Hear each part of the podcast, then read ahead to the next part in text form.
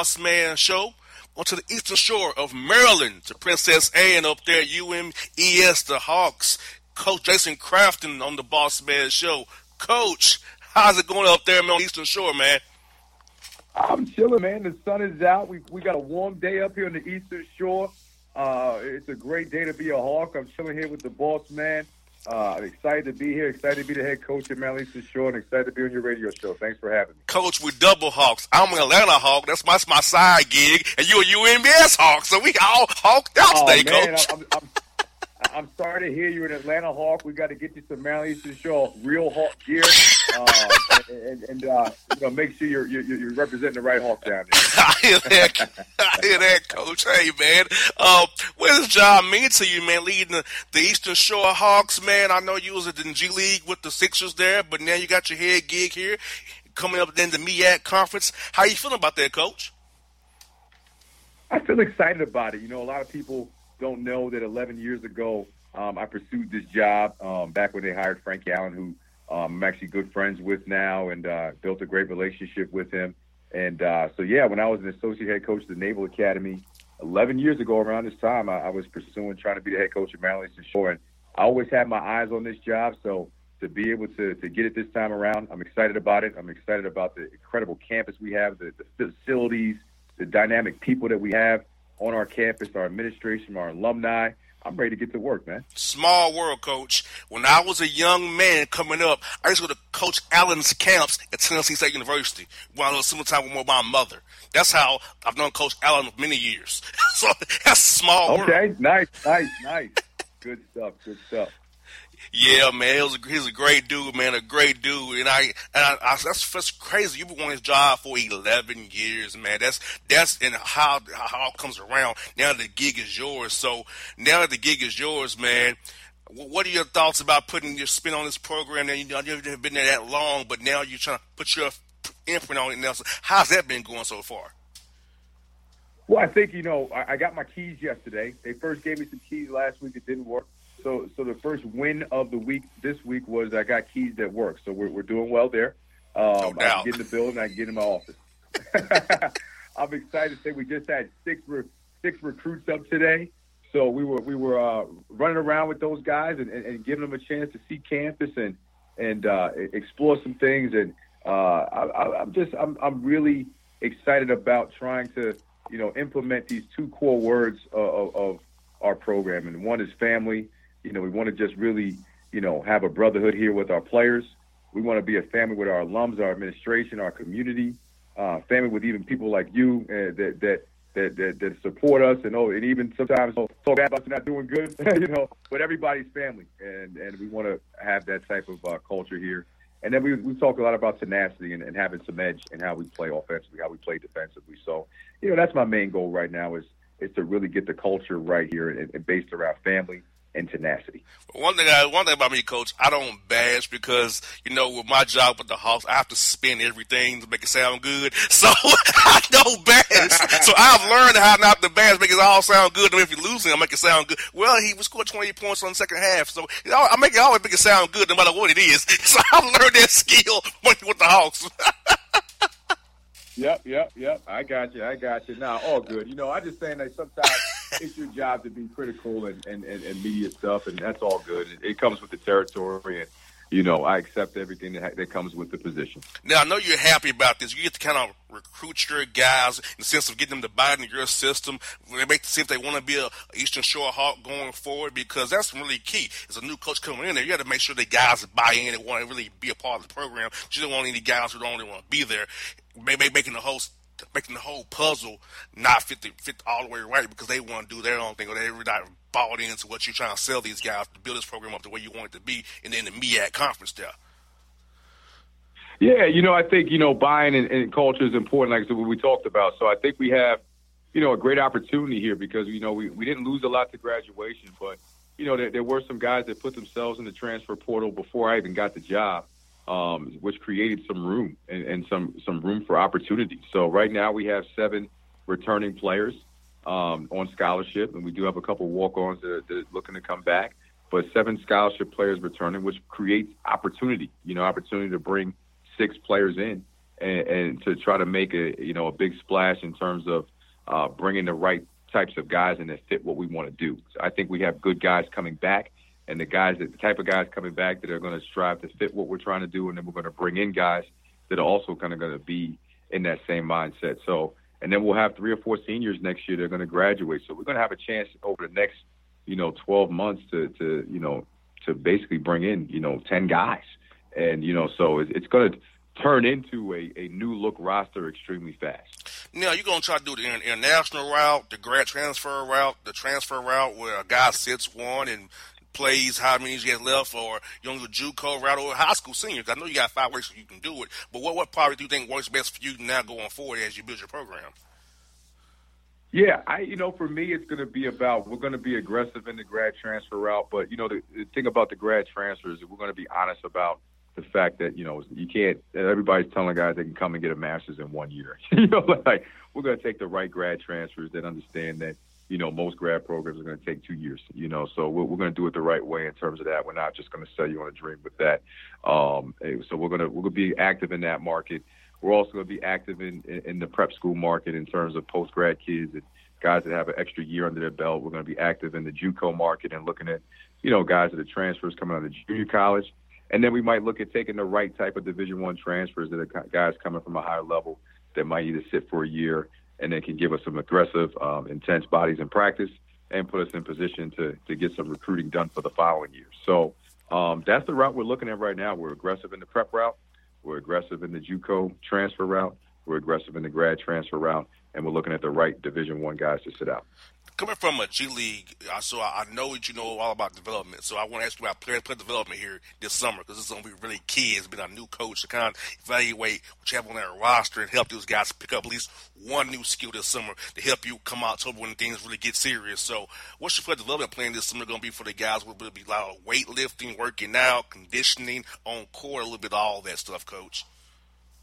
Yeah, I think we're going to put in the total program. And, you know, a lot of people are going to look at what we do and say, oh, it's NBA driven. He got that from the Sixers or the, the G League or, and you know, I, I was trained the right way coming from Jay Wright of Villanova. You know, and he taught us how to do things a certain way and player development and uh, and, and getting guys better has always been an emphasis in terms of what I've done in my entire coaching career. So, but you know, so that that's how I was raised in this business. So, you know, I think that skill training every day is going to be important for us. Daily vitamins, we'll call them. You know, things that we've got to do fundamentally in terms of footwork, you know, passing, catching, shooting, you know, defensive fundamentals and vitamins every day in terms of our sliding and the way we close out and our help side and our talking, you know, and then we're going to try to do some things creative and dynamic in the weight room in terms of how we train and implementing some plyometrics and some things, uh, a lot of core training and flexibility. Utilize this great facility we have where we have an Olympic track right outside uh, right behind our gym, and we've got an Olympic pool right here, and the weight rooms right here. So um, I think we have a chance to do some special things. I also saw we have like a big like prairie where like like there's a lot of open space around here for some uh, some some nice what we call them in the military motivational PT. You know, motivational physical training. So anytime something's not going the right way, I think we got a lot of space around here for some uh, motivational PT. I hear that. Guys some extra work. So I think you know with with the training we're going to do and the dynamic of the style of play, we're going to be fast paced. We're going to push the heck out of the ball. We're going to defend 94 feet. We're going to switch defenses when we can, and just try to be a team that makes you uncomfortable. And non-conference schedule wise, it's tough for guys coaching the SWAC and the MEAC. You all on the road pretty much the whole non-con season. So beyond those guarantee games you have to play, you try to get some guys to come over there to Princess Anne play you guys, or two for one, or home and home. You get some guys to come out there and play you guys. There are non D, there are D one guys out there play those D two schools because they don't really help you much RPI wise. Yeah, you know, I think I think we might have probably the strongest strength of schedule in the country next year. When I look at what the, the thing that, that was laid out for me, I didn't have anything to do with this schedule, but we're going to play some heavy hitters. We got Baylor, we got Stanford, we got Oklahoma, uh, we got Penn State, we got uh, Virginia Tech. Um, it's five high majors, and then we've got five mids in Fordham, UNC Charlotte, uh, East Carolina, uh, Liberty, um, and one other. I can't. I did a good job. I named most of them. Uh, forget the other one. Um, one more that we that we got. Nah, nah, nah. So those are going to be the, the mid majors, and then we have um, a couple of uh, low major teams that we're going to play. Not many, but so the, the our schedule is going to be a, a very intense, tough uh, schedule. You, you know, and, and not a lot of uh, non D one games on there. you know, maybe there's one, and then we've got a home and home with Longwood. Um, outside of that, everybody else is going to be Atlantic Ten. You know, um, you know ACC, Big Ten. You know, Big East. You know, games like that. So um, it's going to be a lot on the road, and, and we're going to use it as an opportunity to, you know, gain some incredible experience against upper level teams to put us in the best position to compete um, against our, our league. So I'm excited about it. I'm excited about it. At least those games pay well.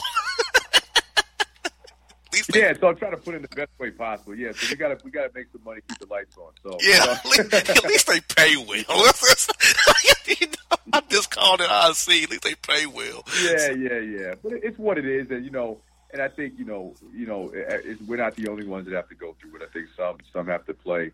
Um, you know, we probably play a little more than some other schools, but you know, I think that uh, we're up for the challenge, and we're going to use it as a as an opportunity to just kind of go against elite programs and and try to get better. So regardless of the score, we're, we're going to keep coaching every possession and uh, put ourselves in position to one day start to win a few of those games. I hear and that, that's coach. what we're trying to build. We're trying to build a situation of my best friend Rob Jones is the head coach of Norfolk State. My guy um, Rob, he, he, I, that's my dude too. Yeah, yeah, that's my guy. Yeah, he's, and he's had a chance to build something special down there, and you know, um, so I, you know, and, and sneak some of those games and, and win some of those, you know. And I look at what LeVelle's done at North, North Carolina Central, and you know, um, I think the MEAC is a conference that's still overlooked, and hopefully we can do some things to build this program up so we can be in the same conversation as those schools. Yes, I know you kind of mentioned Jay Wright a little bit. Uh, I want to also get you talk thoughts on this coach. Who are some other coaches and guys who really had an impact on you in your career, like Coach Allen and those guys who really helped mold you as a coach, help show you the way to be the coach you are today and going to be for this program going forward?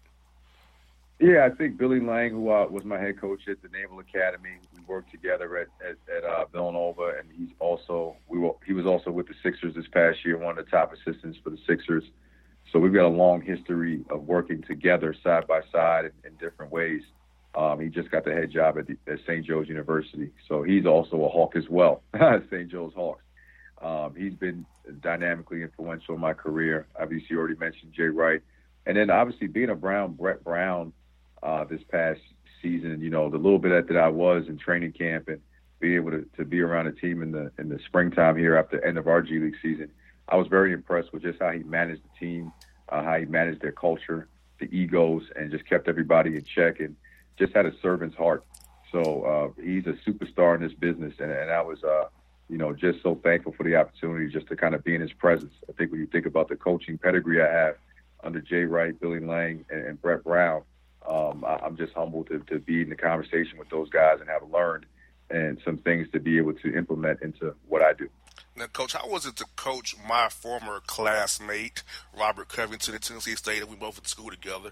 Uh, how was it to coach that guy? Cause I'm so proud of him, what he's accomplished. You know, I chose the radio route and the football route. He chose the basketball route. I think he made the right, right call. I made the wrong call. I'm a radio when he's in the NBA. so, but, you know, well, but how was it to coach my guy? I, you know what? I didn't really get a chance to coach him much because when I got there, um, he was kind of, uh, we like I said, we were there for training camp, kind of watching and kind of helping as we could.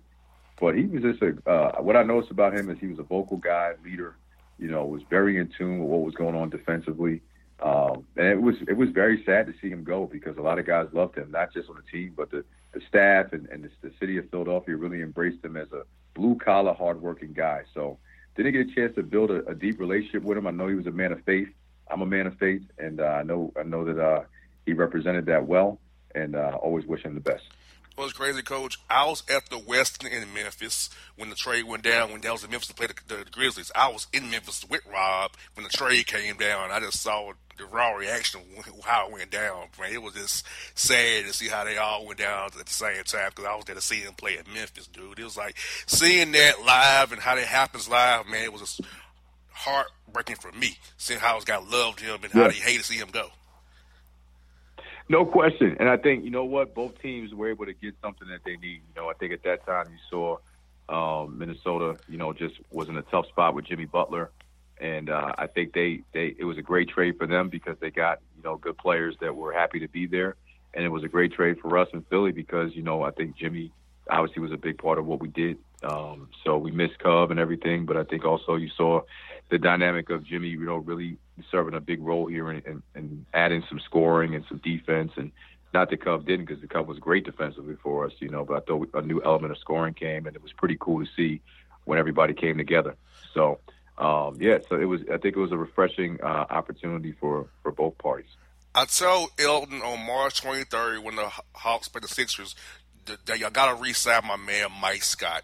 He is a six man of for big that can play the pick and roll, four, five, three. He can help out. He can start when you need him to. I see, you guys sign my man Mike Scott. Elton has laughed. I know Elton was with the Hawks too. He is laughed there and said, "You guys sign my man Mike. He's good for y'all. He's a good third big off the bench for you guys. But I signed there, brother. But how was it be around Mike this spring? I know he crazy as hell, but I, know he probably tripped, you, know, tripped you, know you out. You know what was? Uh, he's got an incredible work ethic. You know, he he he he comes out there and gets the shots up daily, extra shots. Um, he, he's he's a, a very intentional about working on his game, his craft, and his shooting, and, and uh, putting that extra time. And so, got nothing for but respect for for him and what he's done uh, individually to get himself better and what he brought to the organization. And coach, I tell you what, man, I think you're in a great spot at your location on Eastern Shore. You right near, near DC. You get to Virginia, go, going down to Virginia, get players, and get go to Baltimore City and get players. I mean, I love the opportunity you have there, coach. And I know you saw, saw same things, the same things I'm seeing now about you. Something you can build. I mean, you you get on there with a clean slate. You really can get this thing going because you can get that roster turnover for you guys and really build a solid foundation, man. I'm happy for what you got going on, coach. I feel it's gonna be a great thing for you at your UMES right now. I appreciate it. I think we got a lot of work to do. You know, we kind of got the job late here, so we're we're doing our best to try to get involved with the best available talent that's out there right now, and at the same time trying to, you know, get a head start on next year's recruiting. Um, you know, and, and trying to take the guys that we do have here that, that are foundational guys and get them better. Um, it's going to take some time, you know, and I think that you look at the history of this program, you know, it's a program that's never been to the NCAA tournament, and uh, we're going to try to do some things differently um, not just in terms of how we do things recruiting wise, in terms of being more visible in DC, Baltimore, you know, Philly, New York City. We're also going to try to put ourselves in position to uh, to take some chances on some on some guys that maybe you know previous staffs haven't tried to do that with. And I think that if, if we can do that in a high level, it's going to give us the best chance to try to put together a competitive roster that can, you know, at some point, uh, you know, have a chance to compete for MEAC championships. Well, Coach, anything I can do for your program, if you let me know, let let, let your media guy know, hit me, reach out to me. I love to help you guys out. I love helping out at HBCU schools, from Tennessee State University. I have a soft spot for you guys in the MEAC and, and Hampton, and of course my mama mater as well. So I want to help you guys as much as I can, give you a platform to hear, so you can get players here in Atlanta to listen to listen about your program, so you can, they can say, hey, if Georgia taking Georgia don't recruit me, I know somewhere else too, and still have a great career, give me a good good degree as well. Hey, JR, all we got to do is get you the right Hawk shirt, and then every, and your life is going to be so much better, man. Once we do that, uh, I'm going to get your address. I'm going to get that the right Hawk shirt down there, and then you're going to be coming in. You're going to go from the boss man to the Hawk man. the Hawk man, I like that. The Hawk. I think I'm already the Hawk man. Theoretically, I'm already the Hawk man. yeah, yeah, yeah. Yeah, but well, the right Hawks. I got you. The, the right Hawks, though. I got you. I got you. hey, well, Coach, it's been great talk to you, man. I'm, I'm happy. It's, you got me pumped up, Coach. I, am I'm loving hearing what you got going on up there at UMES. I'm looking forward to seeing what you guys got going on. Like I said, let me know if I can help you out any way if I can. I'll do it, Coach. Thank you so much for your time today, man. Good enough. Appreciate your Hawk fans. As I tell them, it's time to unite. Get ready. Yep. Talk to you soon, JR. Yes, indeed, folks. It's Coach Crafton here on the Boss Man Show. Grab a hold of big breakfast flavor at Hardee's. Try two breakfast sliders for just $2.99. Get Applewood smoked bacon or freshly grilled sausage with fluffy eggs and golden melty cheese, all on a toasty little bun. Good morning, start at Hardee's. Available now for a limited time at participating restaurants. Tax not included. All right, folks, back here on JR the Boss Man Show. Back with one of my buddies from Memphis, Tennessee, my man Phillip Dean. Phil, how are things over the 901, man? Everything's doing. Everything's great, boss man. How we doing? Hey, I'm I'm recovering, man. I'm happy for you guys, but sad for us about the ping pong balls. I'm it's, in recovery mode still. well, you got two you got two top ten picks, but it, it's still crazy to me how the draft how the NBA's franchises all depend on a couple of ping pong balls. You're right. You're so correct. you just a franchise's future on like if they getting the right superstar or how they build season tickets all depends on a couple of ping pong balls. It, it still fascinates me, and I think that like places like the NFL is watching it like maybe we should try that. Yeah, it's a lot of excitement. Think about this, Phil. So many cities had draft lottery watch parties last week, and most of us left left disappointed as we did in Atlanta. But New Orleans got the number one pick, and you guys got the number two pick, and then the Knicks got three, which made their fans go crazy. LA jumps up to four, and I'm seeing these flattened odds really devalue the tanking that the Hawks did for sure. That I know they did. I'm, I'm privy to it, and I know Memphis was tanking a bit to try to keep the pick away from conveying to a degree, and it helped out the Grizz in a, in, in a great way with the flattening out of these odds here. So it's crazy how the odds being flat and really changed the whole draft dynamic, and now tanking going forward probably.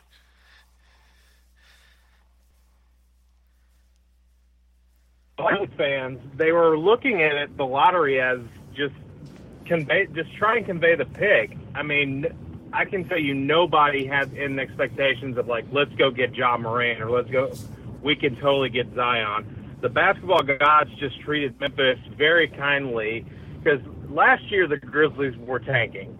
They were tanking to see what they can get, and they and they thought that they were going to get the first or second pick. It didn't work out, but they got Jaren Jackson this year, I mean, they played hard throughout the season, and it, the basketball gods treated them well, and they got the number two pick. But if you had told me, like an hour before the dra- the draft lottery, that they were getting the number two pick, I would have told you no way.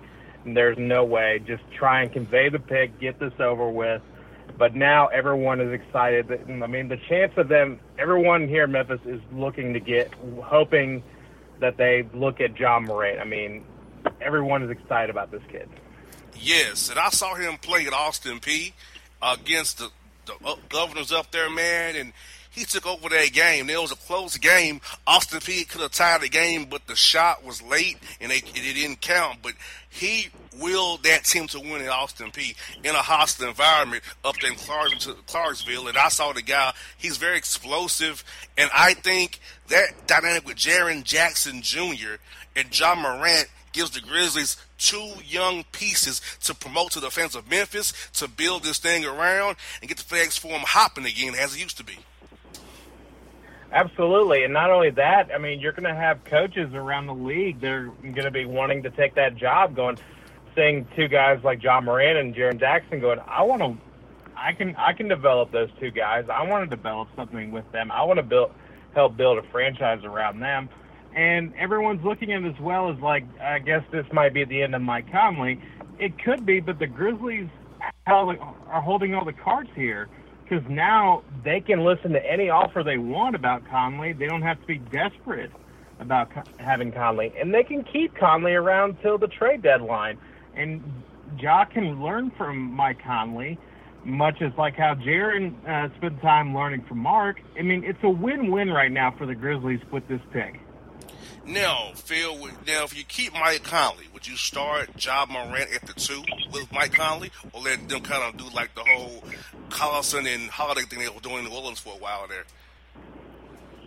I would start. I would start Ja at the two right uh, at the beginning, but like give him time uh, to where you could see some games where Ja slowly takes the point guard position because Mike actually likes playing at the two right now in his style of play. He likes being able to just uh, go out there and score. He wants to, and he was trying to get that from uh, Jevon Carter last year because he was approaching that the Bickerstaff of like, look, let him run some plays and, and help find me get the ball so I can I can score.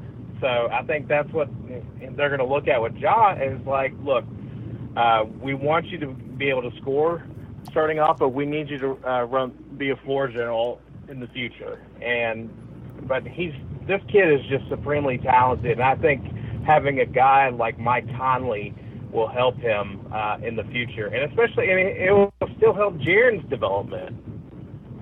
Yes, and most definitely, because I think having that, that young point guard with a, with a young big, kind of like Penny Hardaway and Shaq to a degree was in Orlando when they they, they kind of hit Yeah. fire together.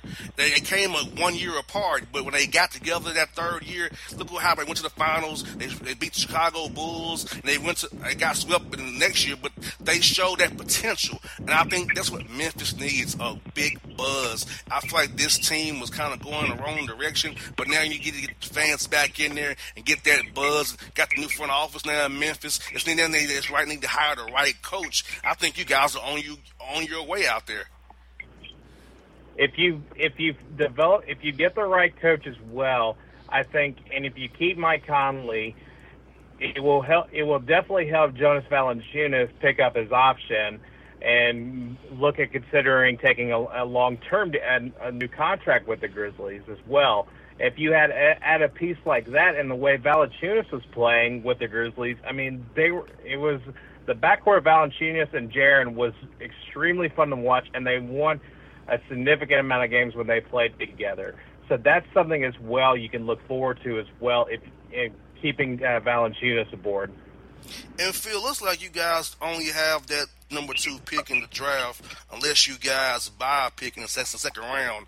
So, are there? Are you hearing a lot about workouts of guys that's dot the top guys, kind of second round guys? Because I know you guys owe a second round pick next year as well. So, so how how are you seeing the the, the Grizzlies go about the draft, just knowing you got the number two pick right now?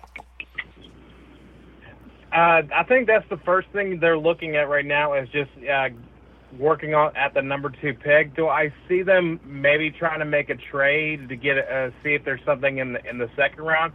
Possibly, but I think their focus right now is just this first round pick, and uh, they're going to be getting a lot of calls about Mike Conley. I mean, teams from Miami and Utah, um, Dallas.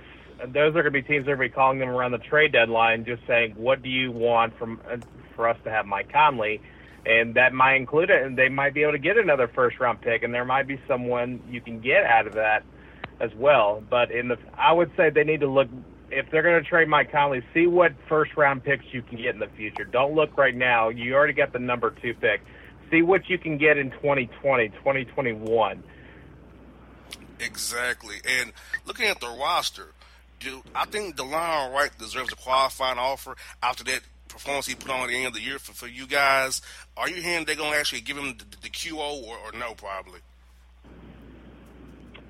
Um, I'm sorry, you cut out there for a second. What- oh, yeah, the, say? Delon Wright. I want to know about him. Uh, Yeah. uh, he played real well. I think he deserved the qualifying offer, at least, Phil, because so y'all can match him. If he gets something better out there on the market, you can match it. Because I think he'll be a good backup point guard to Ja Morant if you trade Mike Conley away this offseason or at the, the deadline as well.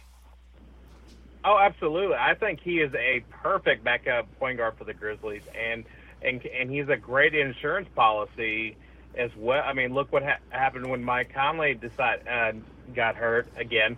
But like he came in and stepped up, and it was like the th- three of the last four games he got a tri- he got a triple double. Yes. So he was I mean, on fire. he he he, is, he was on fire. I mean, he he's the per. I think he will want to stay in Memphis, but he's going to get a lot of offers right now. So we'll. um But I think it'd be great if he could stay in Memphis.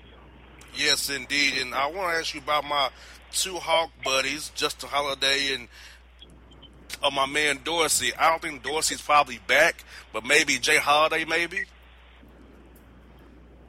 Yeah, I think Hol- I think Dorsey has a better chance of staying in Memphis. I think that it, he really proved himself to be on a ro- NBA roster right now.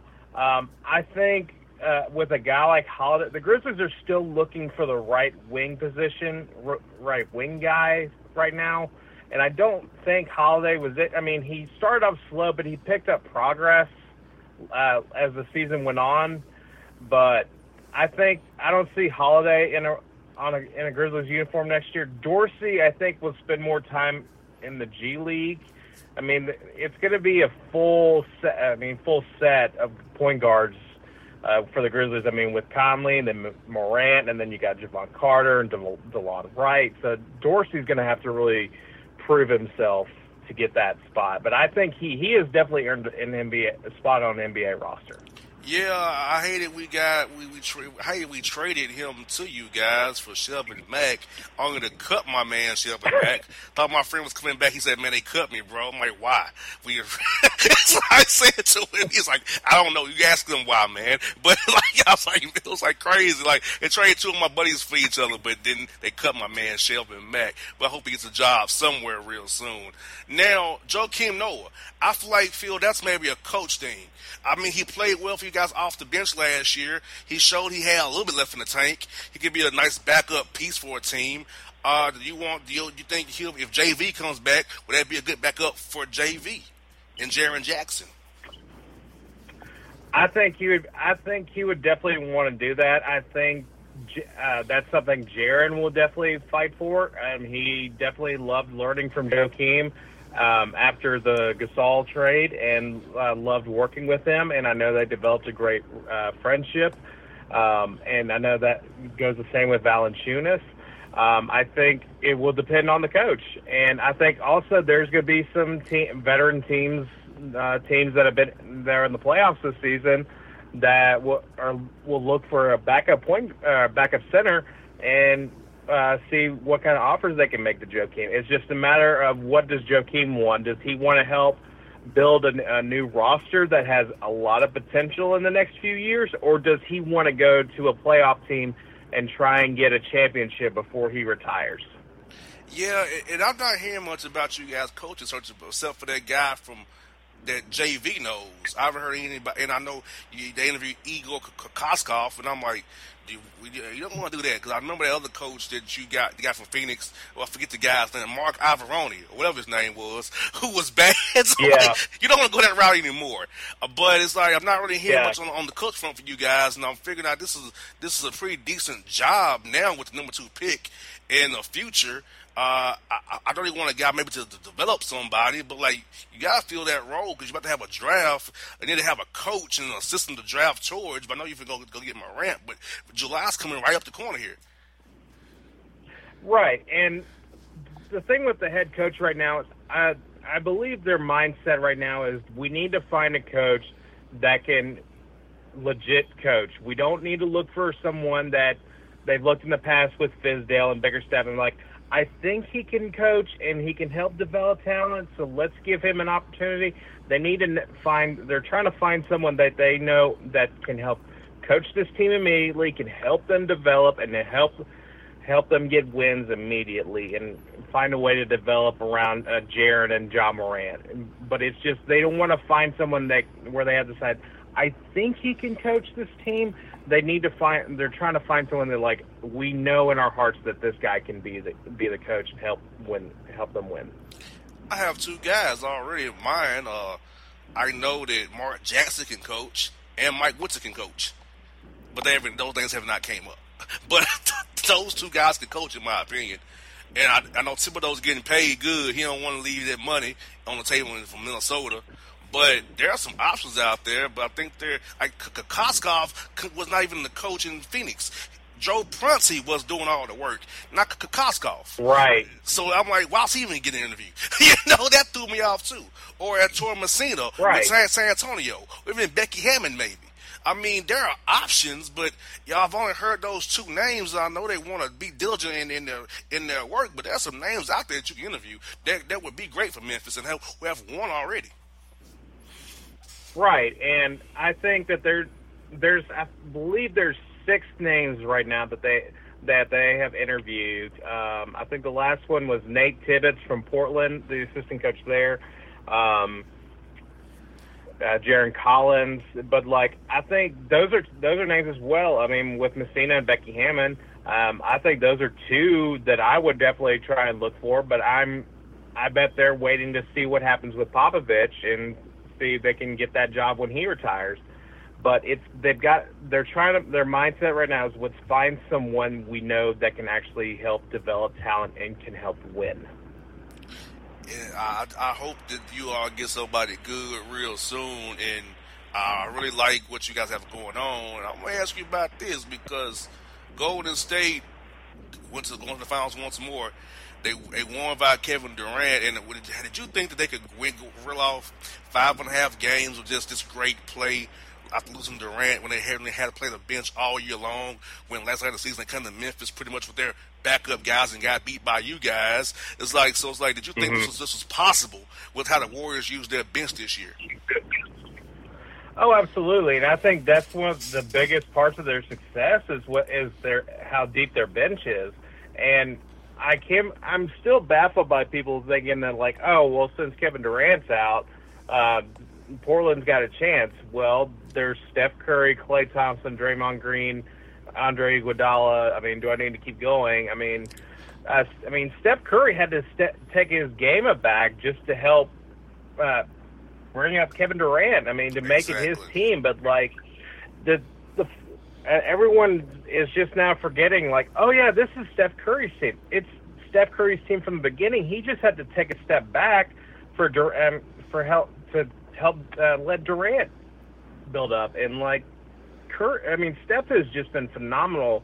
I mean, when I knew that they were going to sweep Portland, uh, Portland was just too exhausted from that seven game series, and it was just.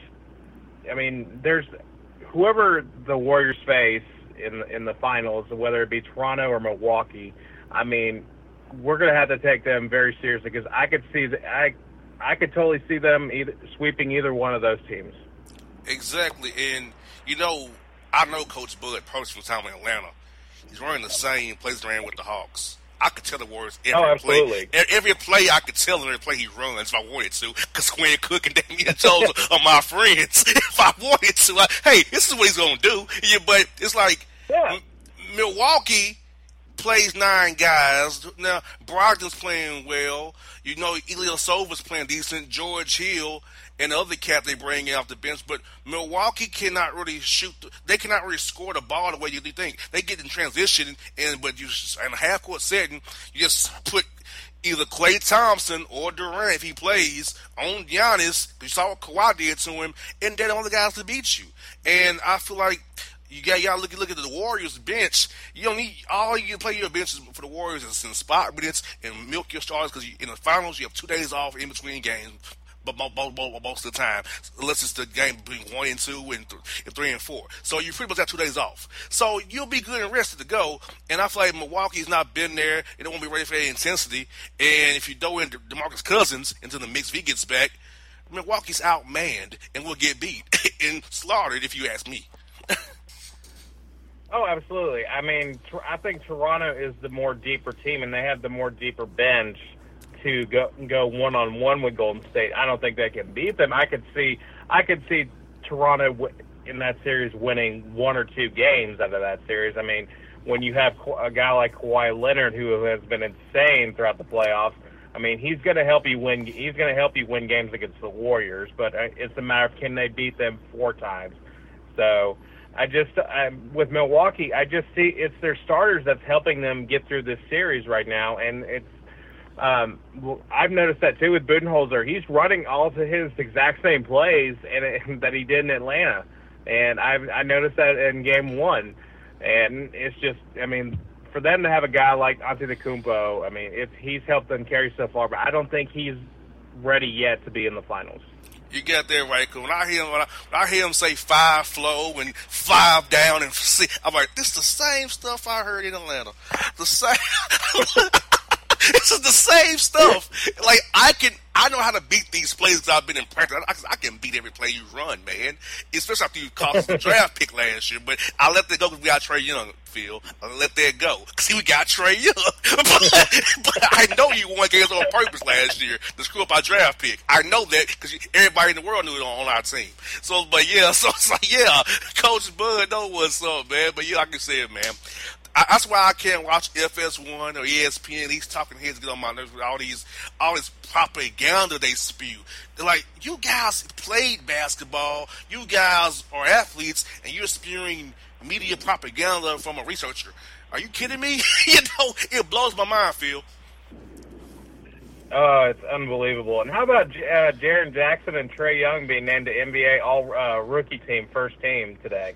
I, I, saw that, and also Kevin Huerter of the Hawks second team. So I think Phil, on we got some good draft picks here. We got some good young guys. I, th- I think we did. I think that I think we did okay today. I think we did okay this year with draft picks. Maybe they can do it again next year. Yes, I'm hoping, man. I'm, I'm hoping for a Cam Reddish now and this kid from Texas that's kind of raw because we need we need a, a, young five. I'm not really high on Omari Spellman. He's my dude, but I don't know why we have him. We have John Collins, so Taurean Prince. We can get rid of him too, and Kent Bazemore. Yeah. Bye bye. But you know, Huerter, Trae Young, Collins, Cam Reddish, and a young big. Yeah, five young guys, and hopefully we'll be good. And you know, uh, two years or so, so we can have fun again. I I think Cam Reddish would be a great fit for Atlanta. Yes, indeed, because we need a small forward. And Taurean Prince, bro, is not what it is. I mean, he's a nice young man, but I've seen your best. And hopefully we'll have Vince Carter yeah. for one more year. I'm praying for that. One more year, Vince Carter. I think he, I think we got one. I think he he needs one more year. I think he got he's got one more year left in the tank, and he needs to do a victory victory lap like Dirk did. Yes, he does, and I look forward to the Memphis trip and uh, I have my our guys Peter and Brevin are, are, fish out there serenading my man, and you know letting them know how the city of Memphis feels about him. Because I said I, I told people all the time, Memphis treated Vince Carter well. You know he had a great time there, and I'm glad we get to enjoy him Absolutely. in Atlanta at least for a year. You know, hopefully for one more. But but he had a great time. He talks about Memphis all the time, how he loves you guys, and how it was a good it was a, it was a good cool place place to be and play play ball. Oh, absolutely. I, I miss I miss watching Vince Carter play every night. he he's one of the most. He's a pure gentleman, and absolutely uh, honor to cover a guy like him. Yes, indeed. Well, Phil, thank you for your time, my brother. I can talk there. Congrats on that master's degree, man, and we'll be talking to you down the road, brother. Uh, get get Ja Morant in the house, man, and get the face for him cooking again, brother. All right, boss man. I'll talk to you soon. Appreciate it as anytime, always. Anytime, Phil. Thank you, my brother. Thank you, ma'am. All right, folks, it's Phillip Dean, my man, here on the Boss Man Show. It's maybe the night that my dreams might let me know all the stars are closer, all the stars are closer. Tell me what you gonna do to me. Confrontation ain't nothing new to me. You could bring a bullet, bring a sword, bring a morgue, but you can't bring the truth to me. Alexa, play Kendrick Lamar and SZA. Okay.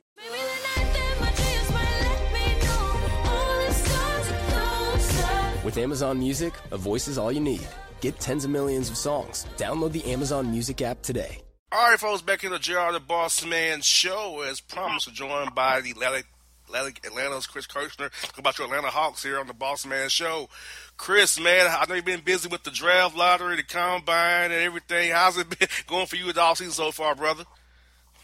Yeah, I mean, it's definitely uh, busy, even though the Hawks were obviously eliminated from the playoffs you know, the one thing with the NBA is there really isn't an off season because you always have something to do, whether it is the draft or the combine, like you said. So yeah, I mean, it's definitely been pretty busy. Yes, indeed. And uh, were you at the draft lottery party? Uh, and how was the vibe there And when the picks came out? There was the eighth and tenth pick, not what the fans and the team wanted, but still have two first round picks in the top ten. Yeah, I mean, you know, I talked to uh, Hawks owner Tony Ressler because I, I, was actually in Chicago um, for the lottery itself. Um, actually in the room when the ping pong balls came out, but you know I talked to Hawks owner Tony Ressler, and as he said, I mean you know they have two top ten picks, so you know it's hard for an organization to be really upset with that because you know anytime you get two top ten picks in any sports draft, you know you have to make them work, and you know that's what the Hawks have to do right now. Exactly, and just coming off today, when you get the Hawks with a Trae Young, first team All NBA rookie, Kevin Huerter, mm-hmm. second team All NBA rookie, uh, and you have two other picks to add to it. Hopefully, a Cam Reddish or that cat from Texas at the tenth pick. You're gonna you're gonna have five young rookies who can develop together, and the Hawks will be very formidable down the road. Where you have five first round top flight draft picks. If you don't throw in number six with Omari Spellman there as well.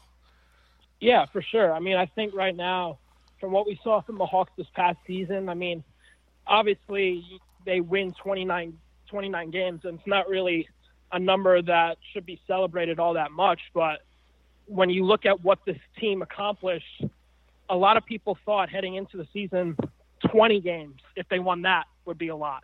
and I think they definitely exceeded expectations. And then you possibly add two more draft picks to the young foundation that they already have right now, and we're talking about a team that could definitely be one of the more exciting and one of the more uh, successful teams in the NBA moving forward. And I'm seeing Travis Schlenk is really doing a great job. You know, he came from up through Miami with Pat Riley. He was in Golden mm-hmm. State all those years, and he learned out there. I mean, he is really building through the draft here, and he has three second round picks, which I doubt he'll use all three. Uh, maybe right. can pack, package all three for a late first, maybe, or you know, draft and stash some of those guys, or sell mm-hmm. those picks off. So he has options with those second round picks as well. After you make those first two picks of eight and ten there. Yeah, for sure. And I think the one thing about Travis is that, um, you know, in the two years that he's been in Atlanta, he's hit on you know pretty much every single pick that he's made. Uh, you know, he got John Collins and Kevin Huerter both at 19 in their drafts.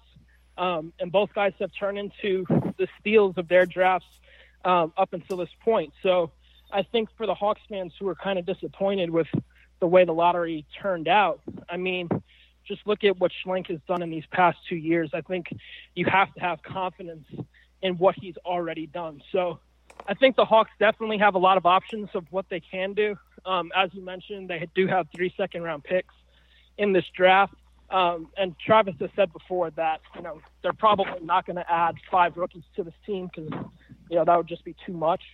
So there's definitely possibilities of what they can do. As you said, I mean they could package some picks and try to get back into the first round. They could package some picks and you know try and acquire a young player. I mean there are a lot of options when you have five picks in a draft.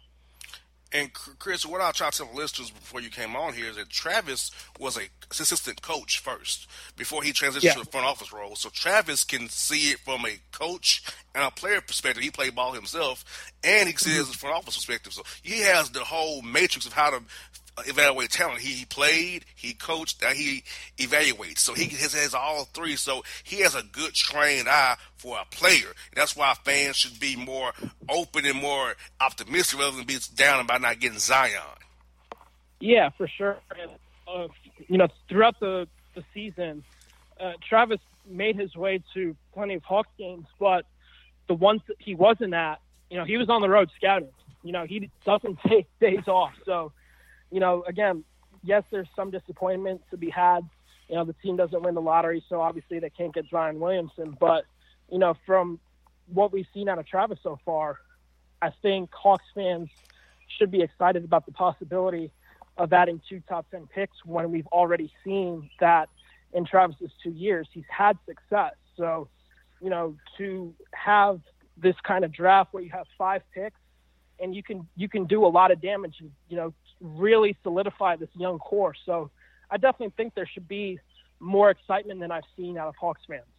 Yes, indeed. And also, Chris, having 8 and 10 now, to me, allows you to be more flexible for agency. What I, what I mean by that is you can now trade for a bad contract to maybe waive like you did with Melo, or you can get an extra pick out of somebody mm-hmm. for a bad contract. You don't have to sign anybody because you're gonna have five rookies locked into rookie scale contracts. So that's on right. the books right there. So you have room on the books now to maybe take on a bad contract and get a sweetener or two to help you team down the road.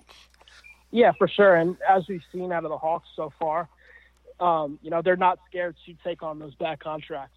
Um, you know, they did the, the Miles Plumlee deal when they sent off Dwight Howard. And obviously, Plumlee, he's getting paid $12 million per year, but, you know, they got rid of someone who they didn't want on in the organization anymore in Dwight Howard. So, I mean, the Hawks have have shown that they're not afraid to do those kinds of deals, and it really wouldn't surprise me if they do another one of those deals in the off season.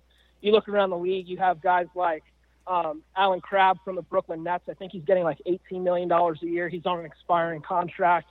Perhaps the Nets want to accelerate their rebuilding process and they package Crabbe with with their first round pick. I think it's 16, if I'm if I'm correct.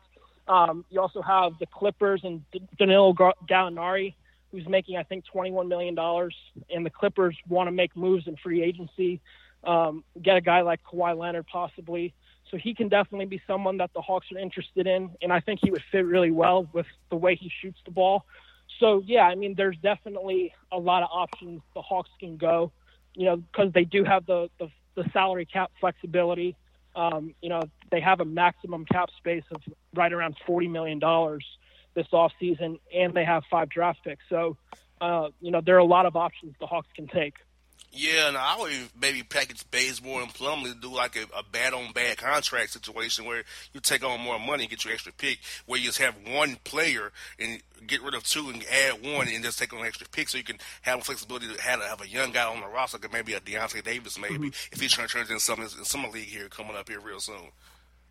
Yeah, I mean, like I said, there are options. I don't know if it's possible to package both Bazemore and Plumlee in the same deal just because – I don't know of many teams that would want both those bad contracts on the books, maybe one of them, and um, if anything, separate deals. I just don't think Plumlee has really much value at this point of his career. Um, if anything, he's probably a third center on a team. Bazemore definitely has value. Um, you know, he definitely fell off um, after he sprained his ankle. So I think teams are probably going to want to see him perform at the level he was at the beginning of last season, just to see like, okay, did he get his explosion back? Can he still be a useful piece? You know, before the injury happened to Bazemore, I definitely think that if he stayed healthy, the Hawks could have gotten quite a, a nice return because Bazemore was playing some of the best basketball of his career. I know he's definitely one of those guys that Hawks fans love to ridicule because of his contract. But you know, you look at those first couple of months of the season this past year, and you could definitely make the case that Bazemore was the team's best or second best player. So I think fans sometimes forget about that. But as far as his contract goes, I think what we're going to see, especially if he is on the trade market, which I mean he's been for several years now, but I think teams are probably going to want to see him return to his normal self which it shouldn't be an issue. I mean, it was just a sprained ankle, and having the off season to recover should definitely get his explosion back, and we should see the old Bazemore. I'm thinking, Chris, that Dewayne Dedmon's probably going to get big money elsewhere. That he probably won't be back with the Hawks, and you'll probably see yeah. Alex Len starting again next year at the center. Yeah, that's probably my thinking as of now. Um, you know, Dedmon definitely did uh, really good things in his in his couple seasons in Atlanta. Um, he's definitely turned into one of the better shooting bigs in all of the NBA. So I, definitely think he's he's deserving of a big payday. I just don't think it makes much sense for the team to give him that payday to be Atlanta, just because, as you mentioned, Alex Len. I think Alex showed that you know if Dedmon didn't return to the Hawks, that the Hawks do have a young center who's making four and a half million dollars, 25 years old, he can develop into something. I mean, he still hasn't reached his full potential yet. I mean, this was his first season this past year shooting three. He shot 36% from the field um, on over 200 attempts across the year. So I definitely think that what we saw out of Alex kind of lessens the blow of losing someone like Dedmon. I mean, again, the Hawks could decide to re-sign him. I just don't think that's what what's going to happen. Just because I think Dedmon can probably get somewhere around 10 million to 12 million a year, and I just don't think the Hawks, where they're at right now, should pay that amount of money to a center. And I'm assuming that Travis will probably give Justin Anderson a qualifying offer, see what he gets on the open market, and maybe bring him back uh, if, at that $3.6 million figure of his qualifying offer. You, you, said Justin Anderson? Yeah. Would think he'll probably give yeah. him a qualifying offer and bring him back at that number, or maybe say, "Nah, we will see what you get, and if you come back, we'll give you the vet minimum, maybe." That, that's probably the the option that they're likely going to go. I just don't think giving Anderson the qualifying offer makes a lot of sense because if the Hawks do that, um, I believe his qualifying offer is 3.6 million. But if they give him the cap, I mean, if they give him the qualifying offer He's then a seven and a half million dollar cap hit, and for a guy who didn't really play all that much throughout the season, and Anderson was you know an end of the bench guy, someone who got in the garbage time. So I just don't think paying someone three point six million dollars to be an end of bench guy really makes a bunch of sense, even though he was definitely uh, someone that was beneficial in the locker room. Both Trae Young and Kevin Huerter credited Anderson to being that mentor that they really went to throughout the season. But again, I don't know how much that really matters at the end of the day if his on court production doesn't match up with the kind of salary that he would get if he did receive that qualifying offer. So I think if Anderson did return to the Hawks, he would probably have to do so through free agency. I mean, he is a restricted free agent, so I think the Hawks will probably, you know, um, see what he can get on the open market, and then decide at that point, okay, like we can we can afford him to, to and bring him back. Chris, I got a couple more for you, Chris. Uh, Taurean Prince, DeAndre Bembry. I think they're mm-hmm. competing for a spot on the roster. I, I, I, don't think you can keep both of them at this point with how, how the draft is falling right now, eight and ten. You can't really keep both. So I'm, I'm thinking that it's coming to a point maybe next year that you got to decide whether you're gonna keep DeAndre Bembry or Taurean Prince as your energy guy off the bench at at the three. Yeah, I think what we're going to see this summer is going to tell us a lot about how the Hawks view both of these guys because both both Bembry and Prince are both eligible for rookie extensions. Now, I don't know if either of them are going to receive a rookie extension just because I think both guys have shown that they're useful in some situations, but you know, for where the Hawks are at right now in the rebuilding process and where they want to be, I don't know necessarily if either of them fit perfectly with the trajectory of the future. I think what we've seen out of both Bembry, um, you know, very good defender, can't really shoot that well. You know, if he, if he wants to have a future on this team, we've seen uh, Lloyd Pierce and Travis Schlenk really prioritize shooting over anything, and Bembry um, just isn't a really good uh, shooter right now. So, you know, that definitely might hinder his future with the Hawks as far as Prince goes. Definitely one of the more polarizing players on the roster. Um, you know, quietly, he actually had the best numbers of his career um, this past season. But, you know, the Hawks, when they drafted him, really prioritized him for not only his shooting, but they thought he could be a really high level defender. And we just didn't see that this past year. Um, when you look at all the metrics, Prince was one of the worst defenders on the team. So I think what we're going to see this summer is that if they don't um, give Prince or Bembry the a rookie extension or even do any sort of negotiations with either, that heading into next season, I think both those guys are going to be on different teams. Yes, indeed. And last one I got for you, Vince Carter, back or not with the Hawks, probably in your opinion. I think it's going to depend on roster space. You know, if the Hawks do get at least three rookies on in this draft and have them, um, you know, be on on the the Hawks roster heading into next season, that would give the Hawks 12 um, guaranteed deals. And depending on what the team does in free agency, um, you know, Vince is definitely someone that is useful to have around, especially you know to mentor the young guys, which he did um, really really well this past season. But again, if we're talking about on the court performance, um, Vince offers very little at this point of his career. Um, definitely a really good three point shooter. Uh, but again, he's very limited in what he can do because of his age. So I think if the Hawks do have an open roster spot toward the end of the summer, which is when the Hawks signed him last year, I definitely think he'd return. But again, I think they're going to prioritize other guys before they actually cycle back with Vince. It's, I, I really would be shocked if come July 1st, which is when uh, free agency begins, that the Hawks announce a deal for him at that time. Got you. Well, Chris Kirschner, you did it again, brother. You broke it down for the Hawks, for our fans. So thank you, my brother. And yep. we'll talk to you again down the road, man, in July, August, maybe, buddy. Absolutely. Thanks for having me. All right, folks. It's Chris Kirschner of Athletic on the Boss Man Show covering your Atlanta Hawks. How do you feel about your office? Is it just a space for your company, or is it a space to help you grow your company? From new HQs to satellite offices, with WeWork, you can find a space that works for you. Visit we.co slash space matters to learn more.